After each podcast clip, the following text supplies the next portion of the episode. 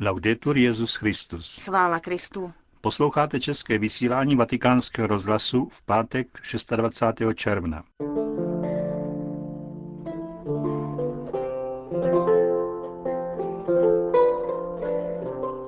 Po aktualitách z Vatikánu jako každý pátek uslyšíte promluvu otce kardinála Tomáše Špidlíka. Pořadem vás provázejí Zdeněk Koláček a Markéta Šindelářová.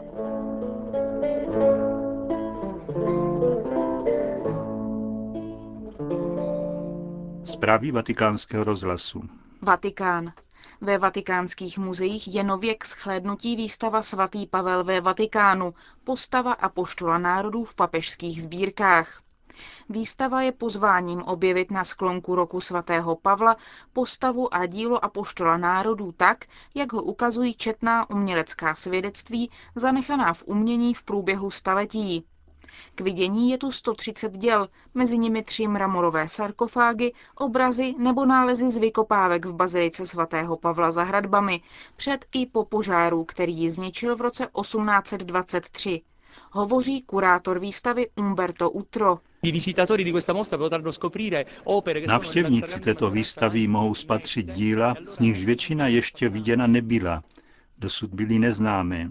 My z vatikánských muzeí je zveme, aby přišli a viděli tenhle poklad, dosud veřejnosti skrytý a odhalený při této příležitosti. Jak již bylo řečeno, většina exponátů pochází ze sbírek Vatikánu a jsou rozděleny do 2 částí.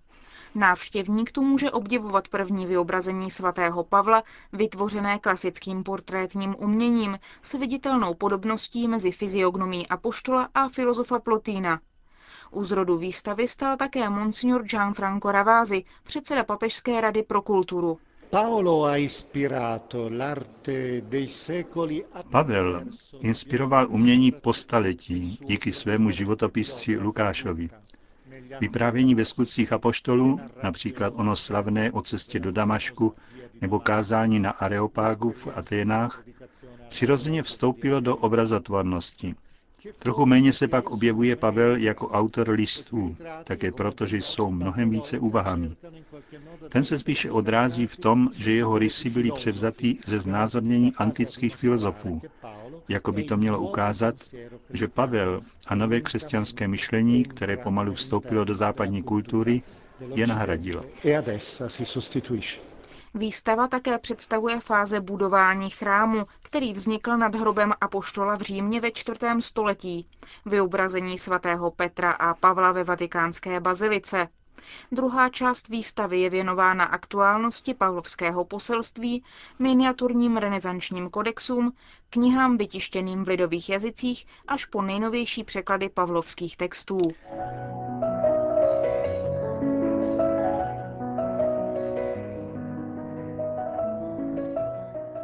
V pondělí končící rok sv. Pavla pozitivně hodnotí také kardinál Cordero Lanza di Montezemolo, arcibiskup baziliky sv. Pavla za hradbami. Během tohoto roku na poutní místo zavítali věřící z celého světa, často jako poutě, diecézi nebo farnosti, ale také soukromé. Nešlo zdaleka jen o katolíky, přišli i poutníci pravoslavní, protestančtí, anglikánští a mnozí další. V posledních týdnech to bylo na 10 000 poutníků denně. Kardinál Montezemolo také vyzdvihl přínos katechezí a promluv Benedikta XVI. O svatém Pavlovi, jak během generálních audiencí, tak i při mnohých jiných příležitostech. V bazilice svatého Pavla za hradbami bude Benedikt XVI. V neděli večer u příležitosti konce roku apoštola národů předsedat slavnostním nešporám. V Číně například během roku svatého Pavla vzrostl počet pokřtěných a v celém světě stouplo užití jméno Pavla při křtu. Konec zpráv.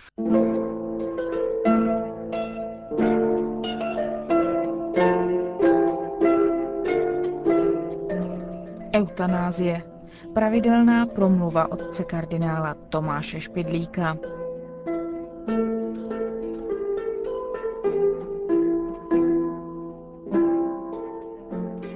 Pohoršil jsem jednou seminaristy, když jsem prohlásil, že jsem pro eutanázii. Abych to napravil, hned jsem dodal, že vinou toho prohlášení je okolnost, že čtu řecky. Tanej znamená umírat a eu říká dobře. Který křesťan by si nepřál dobrou smrt? Vždyť se za to modlíme pokud možná každý večer před spaním. Je ovšem velký rozdíl v tom, jaký kdo má o dobré smrti pojem. Eutanazí se chce uzákonit nejhorší smrt, sebevražda. Kdo hájí legální eutanazii, hájí pěkným slovem nepěknou a zlou smrt. Ale kdy je člověk opravdu mrtev? Dříve se říkalo jednoduše vydechl naposledy.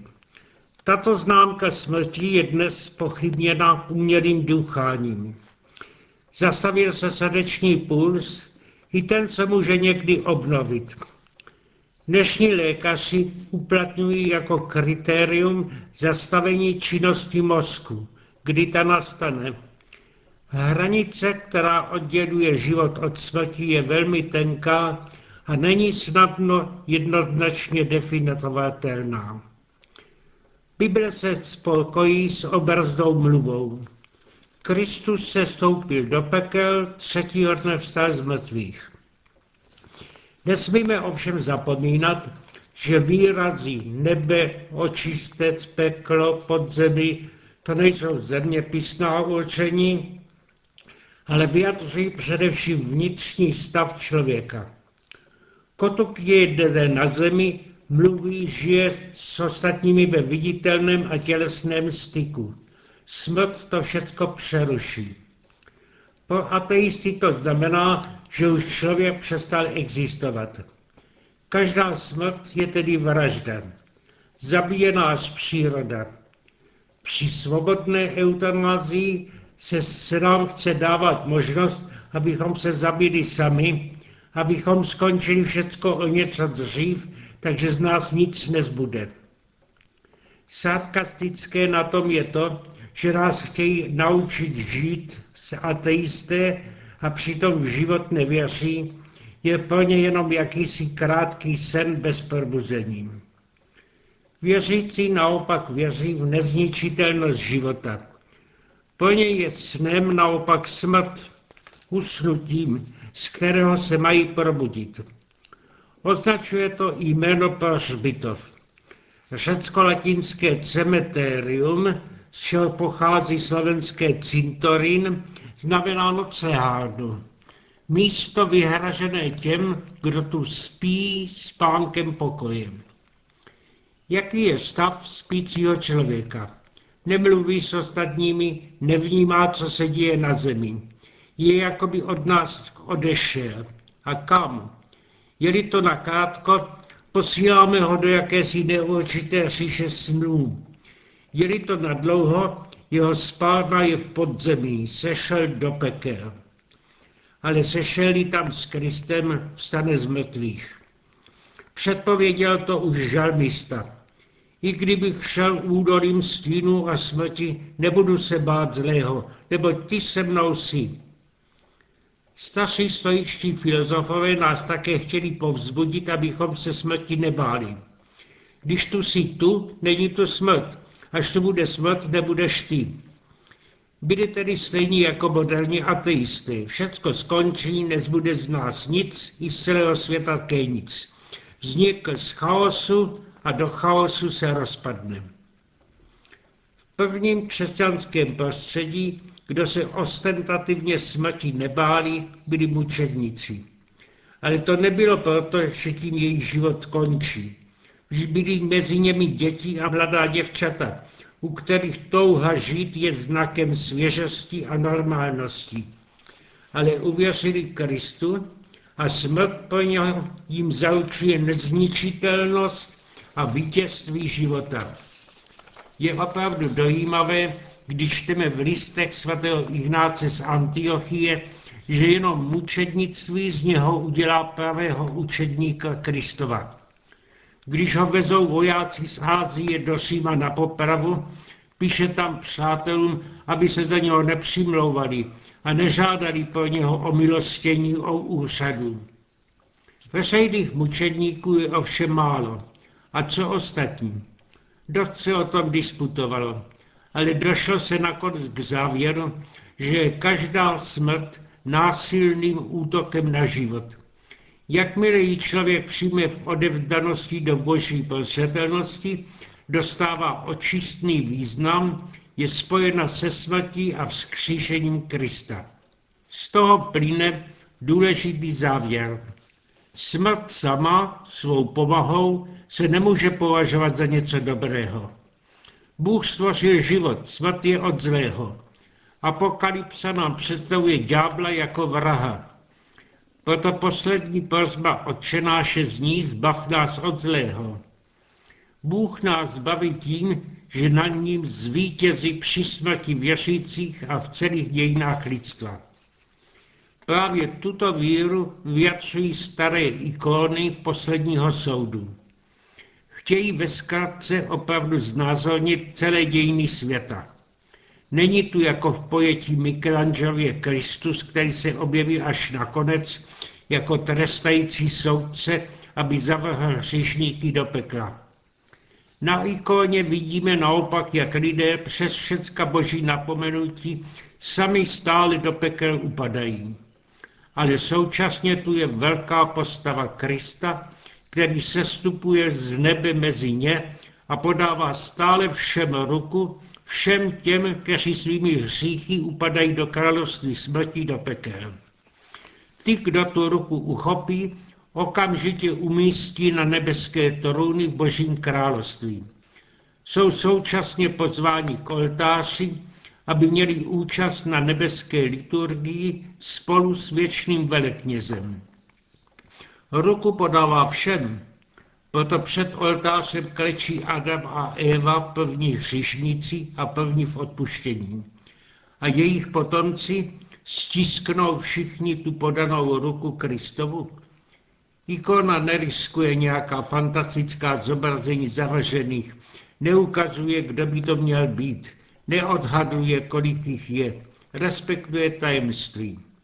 V pravém rohu ikony vidíme červenou skvrnu jako závoj, za nímž se skryli ti, kteří poddanou ruku Kristovu odepřeli stisknout a podlehli tak druhé smrti. Dějiny lidstva jsou tedy dějinami spásy, na které má účast celý vesmír. Navrací se situace ráje. Střeží jej sice anděle, ale dole jeho dveře otvírá velkým klíčem svatý Petr. Jemu byli zvláštním příslibem svěřeným. A za otevřenými dveřmi na ikoně hned zahledneme Abrahama, Izáka a Jakoba a také kajícího Lotara, protože jemu slíbil místo v ráji Kristus už na kříži. Když je vesmír obnoven, také jeho jednotlivé prvky se vracejí ke své původní službě. Země a moře pohlcovaly lidi. Na ikoně jsou znázorněny ve formě velkých úst a jsou přinuceny vrátit mrtvá těla k životu.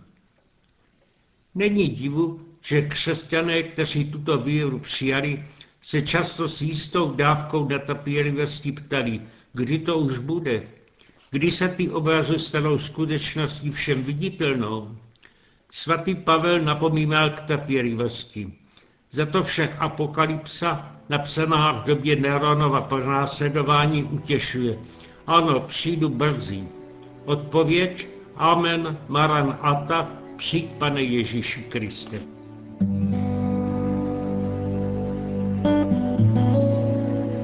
Slyšeli jste pravidelnou promluvu otce kardinála Tomáše Špidlíka a tou končíme české vysílání Vatikánského rozhlasu. Chvála Kristu. Laudetur Jesus Christus.